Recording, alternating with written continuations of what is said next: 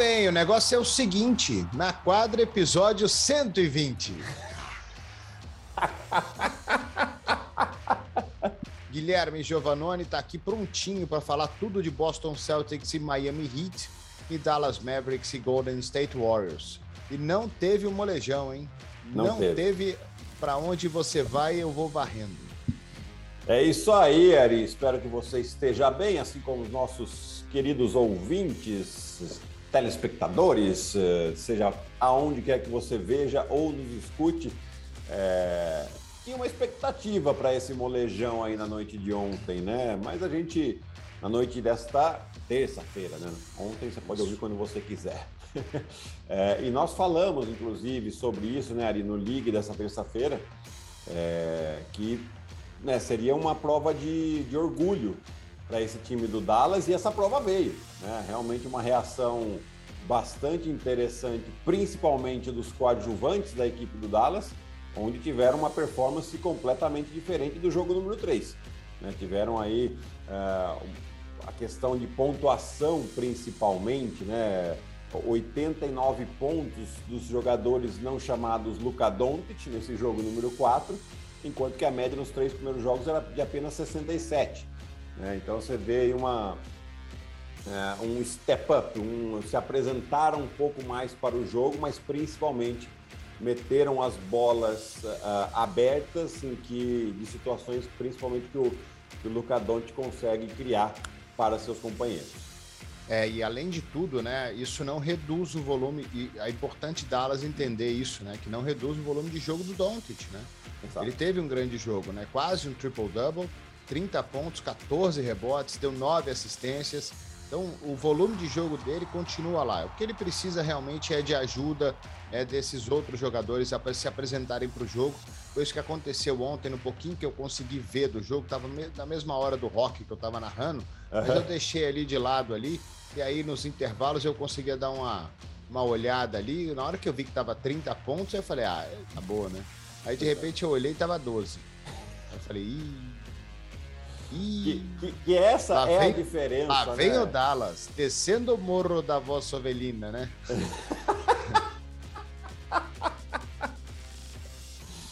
E essa é, é, tem sido a diferença das duas séries, né, Ari? A gente vê, depois a gente vai falar mais da série do Leste, mas a série do Leste um time abre 20, 25 e dificilmente perde.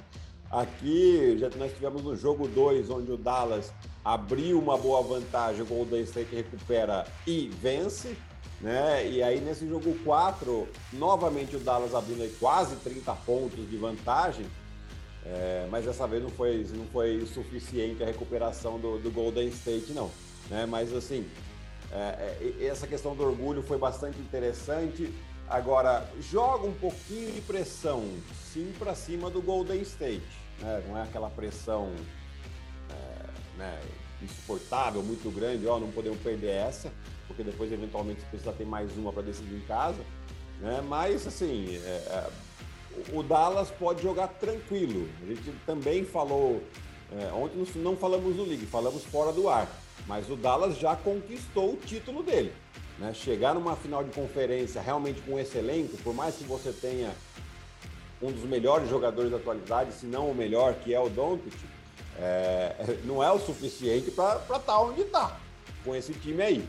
Né? E eles. Uh, isso é, é, um time corajoso, é um time que não tem medo e agora joga sem responsabilidade. É isso, né? Parece que Dallas precisa realmente de uma presença forte dentro do garrafão. É, caras que se apresentem para fazer arremessos abertos de, de três pontos, que hoje é uma tendência na NBA, e o Luca Doncic brilhando, né? Parece que esse é o, o, o trio que precisa o Dallas, é, não que não tem esses jogadores, né? Mas, por exemplo, ontem o Powell entrou de pivô e fez um ponto.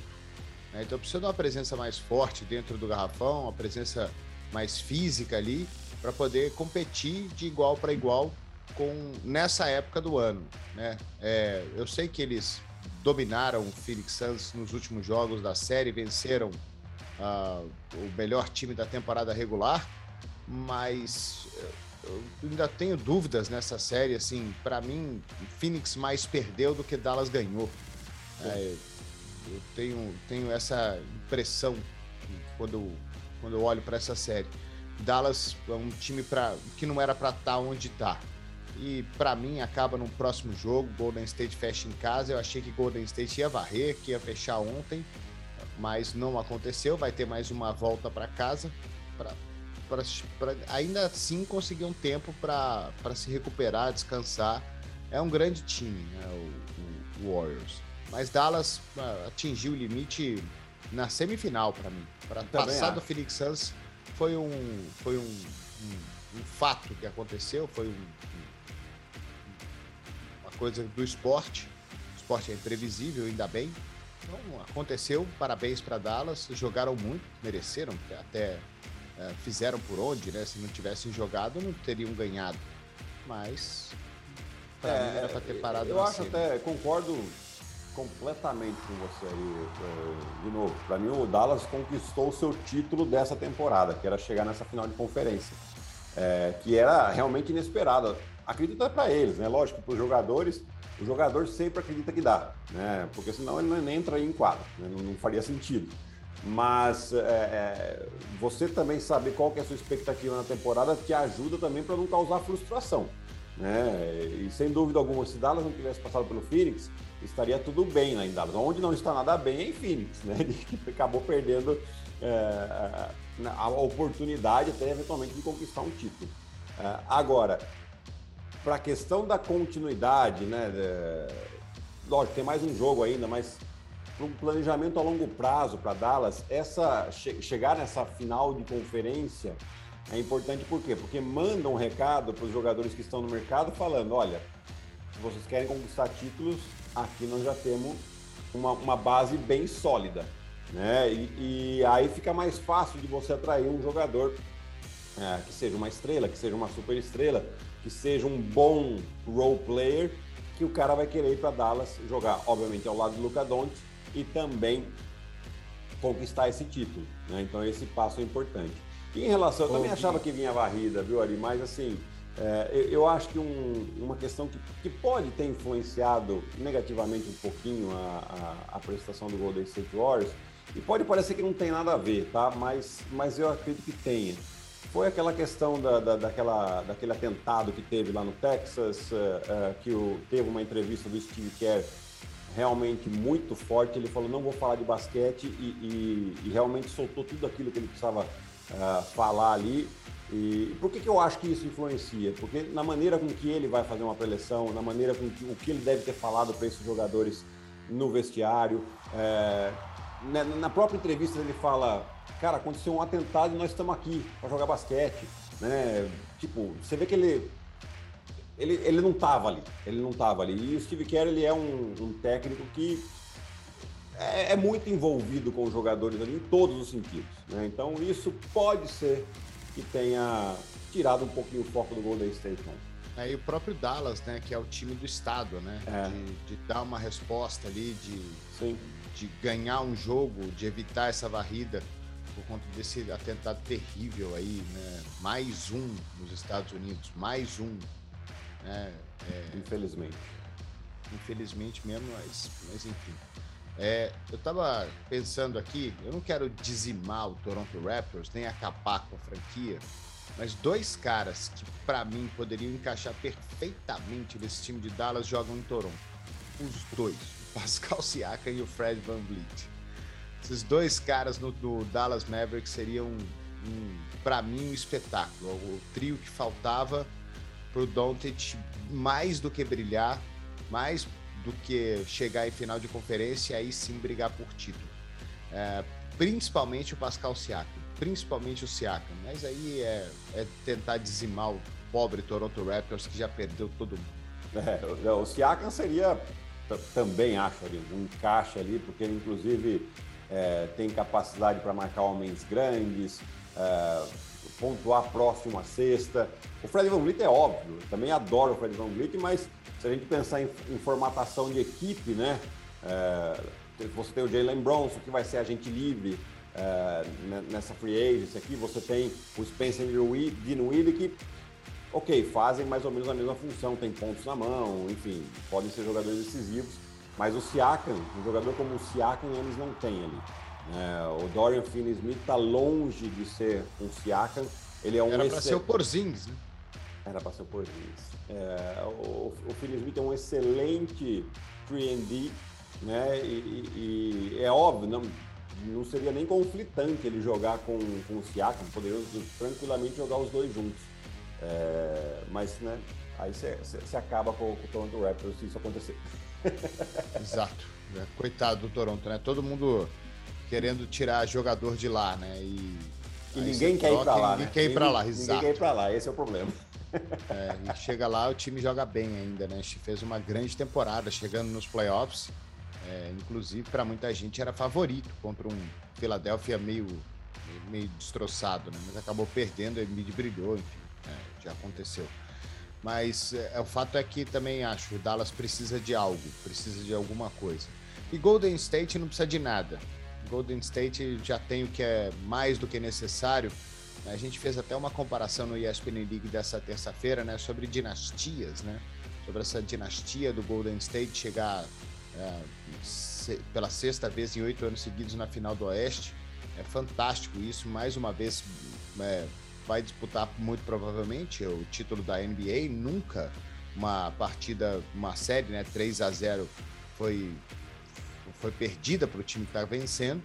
Então a tendência é que Golden State chegue na final de novo. Uhum. E aí, cara, desde 2016, 15, 15, esse time tá, esse time tá ganhando. E não ganhou mais por conta de muitas contusões, né? O Clay Thompson ficou mil dias fora do time. Né? O Stephen Curry machucou a mão. O time teve uma campanha terrível de, de ter a segunda escolha de draft porque não tinha gente para jogar. E ainda tem o Wiseman para encaixar nesse time ainda. É, e o, o Steve Kerr é um brilhante treinador, então com esses caras, eles não tão velhos, né? Eles ainda têm muita coisa para dar. Então, não sei qual é o teto mais desse Golden State Warriors completo. É, a exceção do André Godala, que é um pouco mais velho, né, e já não tem um papel tão relevante assim na equipe, apesar de que eu acho que ele pode ajudar se ele voltar para as finais. É, você tem aí o Stephen Curry com, 30, com 34 anos, né? Seria o jogador mais velho. E, e jogando a um nível altíssimo ainda. Né? E, e a gente vendo como a questão da medicina, da fisiologia vem avançando a cada ano que passa, então os jogadores conseguem ter uma longevidade muito maior, jogando ainda num nível excelente, que é algo que a gente pode ver muito bem. O LeBron James, é, ele é um dos exemplos, mas o próprio Curry, né, com 34 anos jogando nesse nível, já é que... um exemplo. É. E ele não teve nenhum histórico assim de contusão, ele machucou a mão, né? Sim. É, Acho que no é, início de carreira, talvez alguma coisa no tornozelo. Se eu, se é, mas joelho, essas não. coisas que são mais sérias, quadril, que, que a Aquiles, né, que geralmente acabam com a carreira de alguém, ele não tem isso, né? Ele não tem. É um cara igual o LeBron, né? Um cara que se cuida bastante. Não tem. E o contrato dele, né? A gente até falava uh, ontem, uh, nessa terça fora do ar, uh, ele vai até a temporada 26-27. Né? E é o contrato mais longo que o Golden State tem. As outras duas estrelas do, do trio original têm pelo menos mais dois anos de contrato, que é o Clay Thompson e o Draymond Green. Né? O Andrew Wiggins tem mais um, ou seja, pelo menos mais uma temporada esse quarteto principal se mantém. Depois aí você tem o Kuminga, contrato de novato, Moses Moody, contrato de novato, Jordan Poole, contrato de novato. Né? Ou seja, todos os contratos baixos que o Golden State pode estendê-los e, e, e, e, tem as regras para você manter os seus jogadores de draft que te permitem passar a, a luxury tax, né? É, então, assim, é difícil a gente imaginar o Golden State não ser uma equipe competitiva nos próximos anos. E quando eles são competitivos, é, é, é isso que é o difícil. Os caras têm experiência e fome de vencedor. Né? Aí como é que separa um time desse? Isso que é o complicado para esse Golden State. Então, né, é. a gente vê uh, o Clay Thompson dando declaração que tudo que ele quer é ganhar. Né? Porque ele já ficou muito bravo de não, ter, de não estar entre os 75 melhores jogadores da história. Estava é, né, exatamente muito frustrado por ficar dois anos e meio fora por causa de lesão. E o cara quer ganhar. O Draymond Green é a mesma coisa. O Draymond Green, ele, ele, ele, ele, não sai dali, porque primeiro que ele gosta dos companheiros, ele gosta de onde ele está, e ele sabe que com, com esses dois, principalmente, eles são uma equipe vencedora. Então ele quer continuar ganhando. Né? Porque os números que o Draymond Green vai levar para a carreira quando olhar para trás não vai ser de 30 pontos, 10 rebotes, 10 assistências. Ele vai ser cinco títulos, seis títulos, uh, o principal jogador que dava liga no time que teve uma dinastia de oito anos, nove anos. É isso que o Draymond Green quer. É, e o, o grande problema para mim é que, assim, a NBA, graças a Deus, o grande problema para o Warriors, para mim não, uhum. é, é, que a competição ela é muito grande. Sim. É, é uma. É, é, é o, os times são muito bons. Né? Tem muita gente aí muito boa. Então, você tem, é, por exemplo, o MVP da temporada, mais uma vez foi eliminado pelo próprio Golden State, mas jogou sozinho. Né? Ele levou esse time para os playoffs sem o Jamal Murray. Então, o Jamal Murray voltar, como, como que Denver vai ser? Denver tem um time extremamente interessante. Sim. Né? Tem um time, tem um time bom. Então, como é que vai ser esse time quando a outra estrela voltar? É, o Kawhi Leonard ficou fora a temporada inteira. Deve jogar no ano que vem. Né? Ele e Paul George juntos. Num time do Los Angeles Clippers, muito forte. LeBron James. O ano do Lakers foi terrível. Né? E provavelmente ano, ano que vem não vai ser de novo. Né? O Phoenix Suns foi o melhor time da temporada regular. O Memphis Grizzlies surgiu como uma surpresa incrível nessa temporada, um time que vai amadurecer bastante. O Minnesota Timberwolves é outro time que nessa temporada jogou demais. Então a competição no Oeste ela é muito grande, muito. ela é muito forte. Então é, o, o Golden State vai ser competitivo? Claro que vai, né? Óbvio que vai. Talvez esteja até entre os três melhores times, porque quando você for falar do outro, né, você vai falar, ah, o Phoenix Suns esse ano não deu, mas ano que vem o Chris Paul volta, mas aí tem o Golden State lá com Curry, Thompson, Green, Wiggins. Jogando a temporada inteira, todos eles. É? Então, assim, é, é, a competição no Oeste é muito forte, muito forte. Então, com todo mundo saudável e o Lakers voltando e tendo a estrela do LeBron James, e se o Anthony Davis continuar e jogar e tiver saudável, é um time mais do que muito forte. Porque vai se, vai se, vai se encontrar. Né? Tem duas grandes estrelas. O ano foi terrível. O ano que vem provavelmente não vai ser. Então, é muito imprevisível, né? Esse, agora, se Golden State ano que vem, com todo mundo saudável, chegar e ganhar Aí, cara, aí esquece. Aí você não tem nem que comparar com a dinastia do Chicago Bulls. Tem que falar que foi melhor, porque, sei lá, eu sei lá, sei lá se o Chicago Bulls encontrou tanta dificuldade nos títulos dele. Jogou contra o Utah Jazz, que era maravilhoso, né? Teve séries fantásticas com o New York Knicks, antes com o Detroit Pistons, ah, com o Indiana Pacers, que foi uma série dura. Te teve séries duras, o Chicago da década de 90. Mas o time era tão bom, tão melhor, que parece que aquele time não enfrentou tanta dificuldade assim para ganhar seis títulos.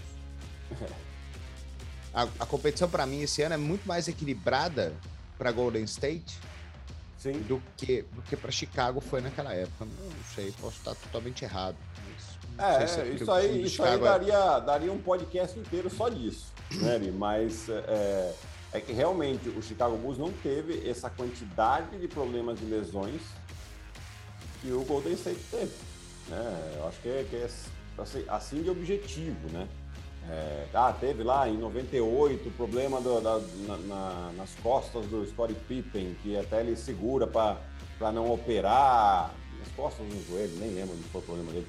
É, porque ele não estava contente com a direção. Na verdade, os problemas do Chicago eram outros. Era um problema de, de conflito de interesse da direção que no nome do Jerry Krause, com os jogadores, com, os, com as principais estrelas. Esse era o grande problema do Chicago, que eles poderiam ter ficado ainda mais alguns anos e, e aumentado a dinastia. Mas realmente aqui, e, e você vê que é, até a postura do Steve Kerr, quando ele fica com o time, né, quando está todo mundo lesionado e, e, e, passa dois anos sem jogar playoff, mas ele pensa no longo prazo, ele pensa em preparar o Jordan Poole da vida, o Damian Lee da vida, Juan Toscano Anderson da vida, que agora o Damian Lee e o Juan Canoano estão praticamente fora da rotação, né? Mas nos momentos que precisou, esses foram jogadores importantes. O que ele fez para desenvolver o Gary Payton the second, né? Que agora está lesionado e, e, possivelmente volte às finais, né? É, é, tudo um trabalho que o Steve Kerr tem. O Steve Kerr e a organização em si, tá? Seu staff técnico, enfim. É, isso que a gente tem que tirar cada vez mais o chapéu né? E, e, e, fazer com que esse time ainda tenha vontade e sinta prazer em jogar juntos. O que é difícil você fazer. É, é, é um time que está 10 anos junto. Né? Então, é. vai falar que não tem problema de ego? Lógico que tem. Por mais que não apare... eles não aparentem, você vai ter problema ali, uh, problema de, de, alguém que queira jogar um pouco mais, jogar um pouco, né, para não estar tá contente com a minutagem, enfim. E, e, esse é o trabalho que faz o Steve Kerr com todo o seu staff, de, de manter todo mundo motivado e querendo estar ali.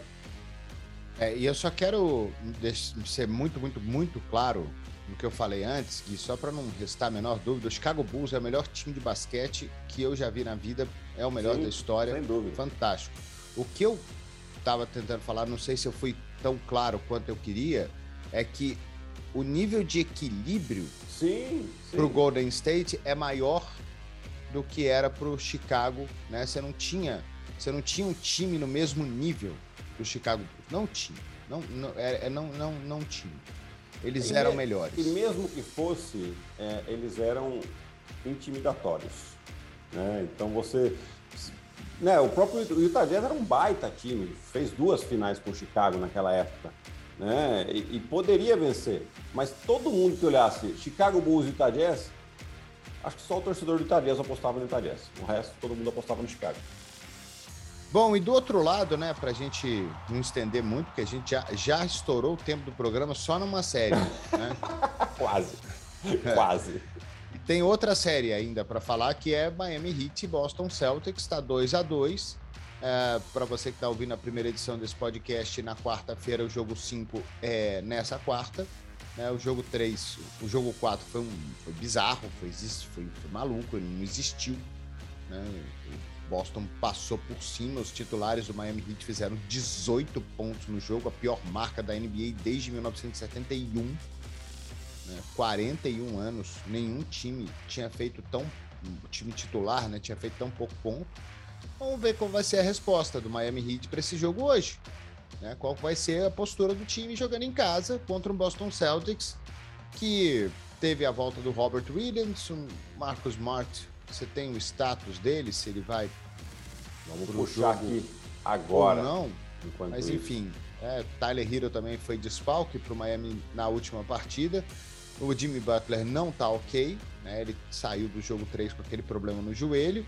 O Adebayo teve muitas dificuldades, não conseguiu minimamente repetir o que ele fez na partida anterior. Boston foi dizimado pelo bom, Miami foi dizimado pelo Boston. E se Boston ganhar hoje, né, o jogo 7 para Miami é na sexta-feira. E aí precisa ganhar de qualquer jeito fora de casa para ficar vivo na série. Jogo 6, jogo 6. É o jogo 6, mas eu tô é, mas ah, para tá. Miami é jogo ah, 7. Sim, sim, sim, isso é verdade. Se perder já era, né? Então, é, é, sei lá, para mim, é, olhando para essas séries, para as contusões, Boston é tão favorito, mas tão favorito para mim, mesmo jogando fora de casa. É, é que a gente está tendo uma sensação assim depois de cada jogo, né? Depois do primeiro jogo lá, eu falei, nossa, Miami entendeu como faz. Aí você vai o segundo e fala, nossa, mas o Boston foi só uma, uma, bobagem que aconteceu no primeiro jogo. Aí no terceiro jogo vai Miami e fala, nossa, não, recuperou o mando. É, e agora, depois desse quarto jogo, você fala: Meu Deus, Miami não tem a menor chance contra esse time de Boston. E, e é o que está sendo a tônica dessa série, né? Infelizmente, os times, eu não sei se acontece um, um, relaxamento ou uma, um, um, desgaste físico muito grande depois de uma vitória. Né? É lógico, você tem uma vitória que você precisa ganhar, é must win game. Né? Você tem um relaxamento, você fala: Nossa, beleza, fiz a minha parte quando você vai para outro jogo, o outro time está com as costas na parede e aí ele vem em cara dessa maneira. Né? Porém, agora, é, é, eu acho difícil nós termos uma vantagem de novo tão grande assim nos jogos que faltam ali. Porque, assim, agora não tem jeito.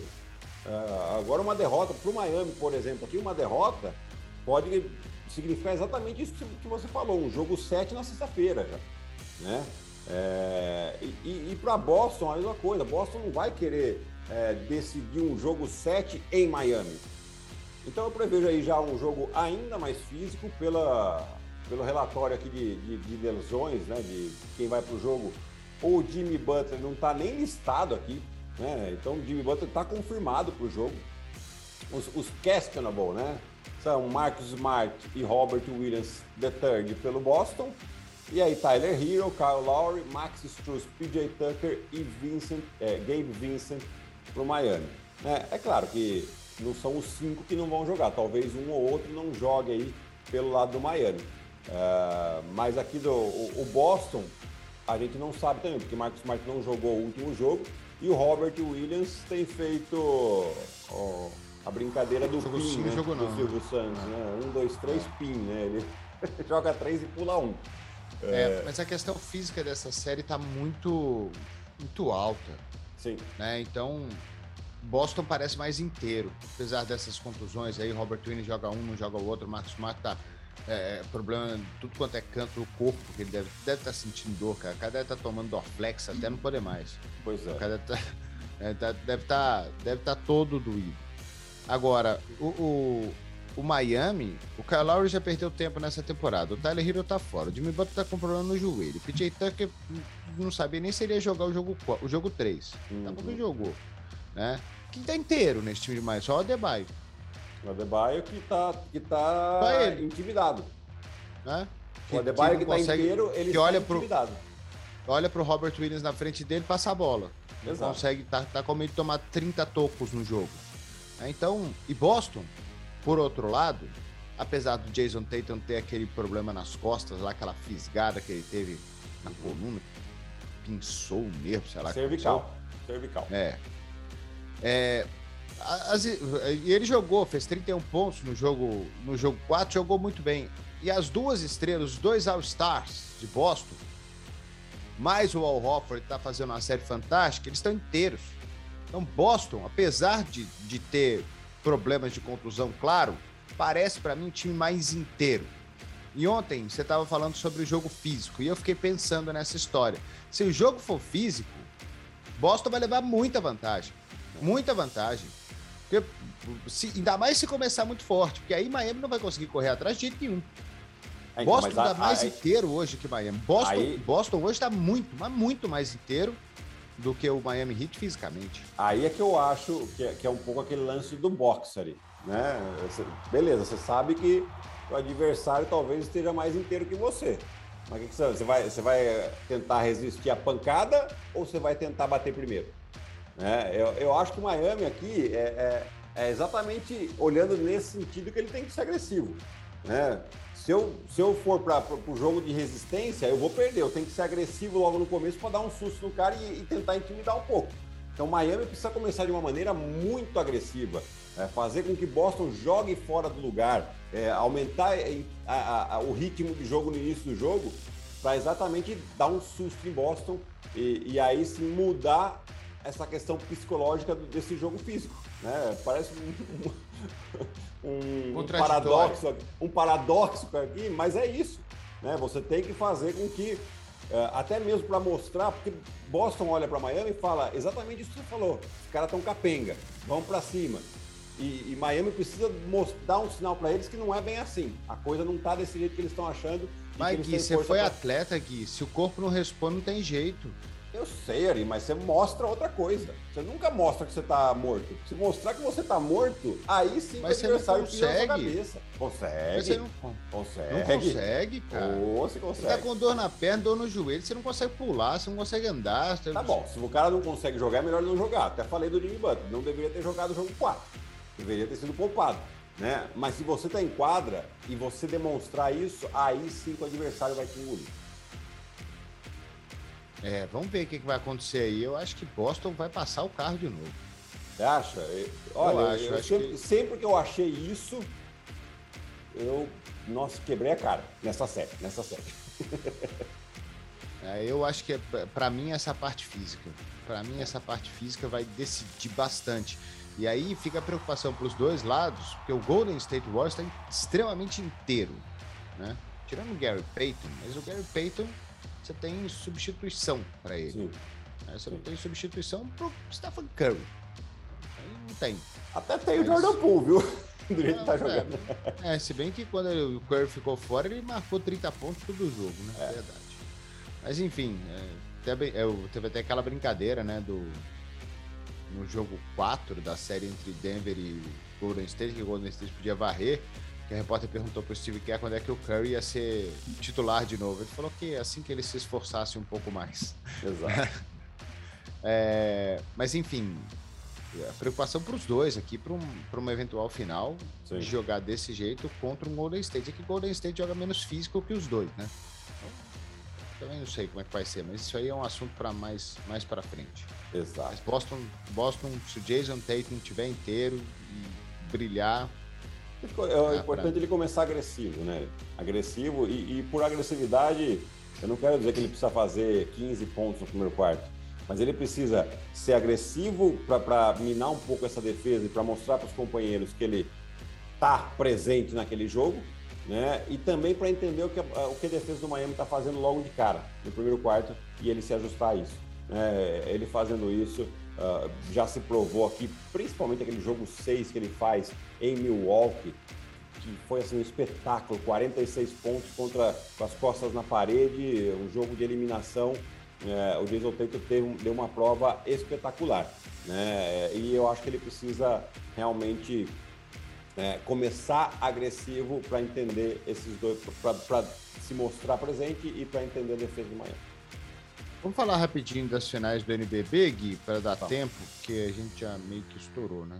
Ah, estourou um pouquinho, tá bom. Gente sempre estoura. Não foi, não foi tanto assim. Bom, Franca, Franca e Flamengo, né? Aqui vem aquele jogo bizarro, aquela falta no coelho lá que o juiz não marcou. Oi, juizão! Juizão, ajuda nós, hein, juizão? É, mas enfim, Franca foi o melhor time da temporada regular do, do NBB. um time muito forte. E eu só. O Flamengo é extremamente vencedor. A única coisa que eu tô assim para essa final é que tem uns caras que jogam hoje em Franca, que jogaram no São Paulo no ano passado, que perderam para o Flamengo a final do NBB. Né? Principalmente o Jorginho e o Lucas Mariano. Sim. Então eu não sei como é que esses dois caras vão jogar essa final. É, mas para mim eles vêm muito mordido. Franca, jogar em Franca, né? Não, agora tem mando. Né? Franca decide em casa. Jogar no Pedrocão, Guilherme sabe melhor do que ninguém que não é fácil. Não. Aquela cidade é apaixonada por basquete. Então, eu, eu dou um favoritismo aqui para Franca nessa final do NBB. Mas um favoritismo claro? Não, não. É, ah, bom. Se fosse botar odds ali, era 1,65 para Franca, 1,95 Flamengo. Ah, próximo, próximo. Não, Ari, é, é bom, para falar um pouquinho rapidamente sobre aquele último lance lá em Franca, assim, uma, deve, uma, uma falta clara. Aqui. Uma falta clara pra, do Lucas Dias para cima do, do, do Coelho. E por que, que a falta é clara? Porque o Lucas Dias ele tenta fazer a falta embaixo, ele não consegue, o Coelho arma o arremesso e aí o Lucas Dias faz a falta nele. Tá? O site é... se aposta, Gui, perdão, Gui. O site se aposta não tem favorito, é 1,88 para cada lado. Aí. É, eu também acho que é por aí, viu? É, são dois, tem uma certa rivalidade, até porque já jogaram final de, de NBB também, o Flamengo foi campeão, jogando em Franco o último jogo, enfim. É, e, e, assim, o que eu acho ruim, Franca até poderia ter ganho o jogo depois da prorrogação, a gente não sabe se o Coelho ia meter os três lances livres ou não, né? Mas isso fica ruim por quê? Porque acaba manchando um pouco essa classificação do, do time de Franca, né? É, é, é, um lance claro, não tem, não tem muito que não ver ali, né? Mas enfim, é, coisas que acontecem. É, eu, a gente só espera que agora isso não traga prejuízo à Franca, né? Porque é, beleza, você não corrige um erro com outro erro. Então, que, que, que, a, que a arbitragem seja tranquila nessa final. Sei que é, um, é uma final difícil, porque são, uh, tem pressão para você jogar no Rio, tem pressão para você jogar em Franca, uh, enfim. Mas que, que o que aconteceu para trás não traga nenhum tipo de influência para frente. E, e aí agora, sem dúvida, são, são dois técnicos que trabalham junto na seleção brasileira. O Elinho ele é assistente técnico do Gustavinho na seleção, se conhecem muito bem, se respeitam. Uh, e, e, assim, é claro que vai ser um joguinho de xadrez entre os técnicos, mas uh, o grande espetáculo está dentro, tá dentro de quadra. Uh, os duelos aí, Jorginho, Iago, você tem o, o, Lucas Dias contra o Mineiro, você tem Lucas Mariano e JP Batista, uh, o duelo dos americanos, David Jackson de um lado, Bart Tucker do outro. É, o, o JP, o JP tá fazendo uma temporada fantástica, envolveu um arremesso de fora aí que é muito bom. Mas no ano passado, quando o JP estava jogando com, com, em Minas e teve aquela semifinal contra o São Paulo, o, o, o Lucas Mariano deitou. Sim, sim. Mas é assim, é, é, é, lógico que não vai ser só um trabalho do JP. Né? Você tem aí um Vitor Faverani também que pode é, tá, tá para cima do, do, do, do, Lucas Mariano. Você tem o próprio Mineiro, né? apesar de ser ter uma diferença de peso grande, né? Isso pode ser uma vantagem para o Lucas Mariano, mas o Mineiro é inteligente para defender. Obviamente vai tentar não dar o contato para o Lucas Mariano próximo à sexta, para que ele não tenha essa referência de força, né? É, então a gente vai ver muitas estratégias interessantes de um lado e de outro, né? E, e provavelmente é com uma série longa, uh, onde né, o, o, fã do basquete brasileiro pode acompanhar todos os jogos aqui com a gente, começando a partir desse sábado. É isso, você tá sábado, né? Tô sábado. Ao seu lado, Tamo não é? Junto. Exato. Tamo junto beleza. aí para esse jogo número um aí. Franca e Flamengo, a final do NBB. Gostei dessa edição desse podcast aqui. é muito bom. Parabéns para você. Você é para você também. Casaco roxo. Casaco, você gostou, é, né? É, ro é roxo ou é lilás? É, é roxo. E, e o Lotus, você gostou do Lotus? Ele voltou Lotus, pra prateleira. O, o, o, o, da esqui, o da direita dele aí. É o, é último, o mascote do Infacisa. Ah, tá. Ah, e aí aqui aí tem, tem, os dois Mickey. Mickeys. O Mickey e o Mickey colorido. Atrás da sua cabeça tem o quê? É, é, é da concorrência, a gente não mostra. Ah, não mostra. não é que é da concorrência, é que ainda não é nosso. Ainda não é nosso. Valeu, Gui, um abraço. Um abraço, Ari, até a próxima. Tchau, tchau. Valeu, galera. Semana que vem estamos de volta aí com a edição 121 do Na Quadra, ainda destacando semana que vem é, semana que vem já começam as finais da NBA. Como é que você vai estar? Tá? Como é que vai ser essa edição do podcast Quadra quando o Guilherme Giovannone estiver viajando pelos ares americanos? Gravaremos de lá, seu Ari. Então você se prepare que a gente vai dar um jeito. Na semana que vem eu gravo daqui ainda, porque a gente grava na segunda para a gente já falar das finais. Né? É. Esperando que né, o Golden State feche, porque senão o jogo é na segunda. Tá, mas, Deus, né? mas, então na segunda a gente grava, Daí a gente fala também do primeiro jogo da final do NBB. E depois aí a gente vai dar um jeito de gravar, mas a gente vai gravar. Fechou. Tá bom? Valeu, Gui, um abraço. Um abraço, Ari, até a próxima. Tchau, tchau. Valeu, galera. Abraço para todo mundo e a gente se vê numa edição próxima do Na Quadra, como o Gui já adiantou na segunda-feira da semana. Tchau.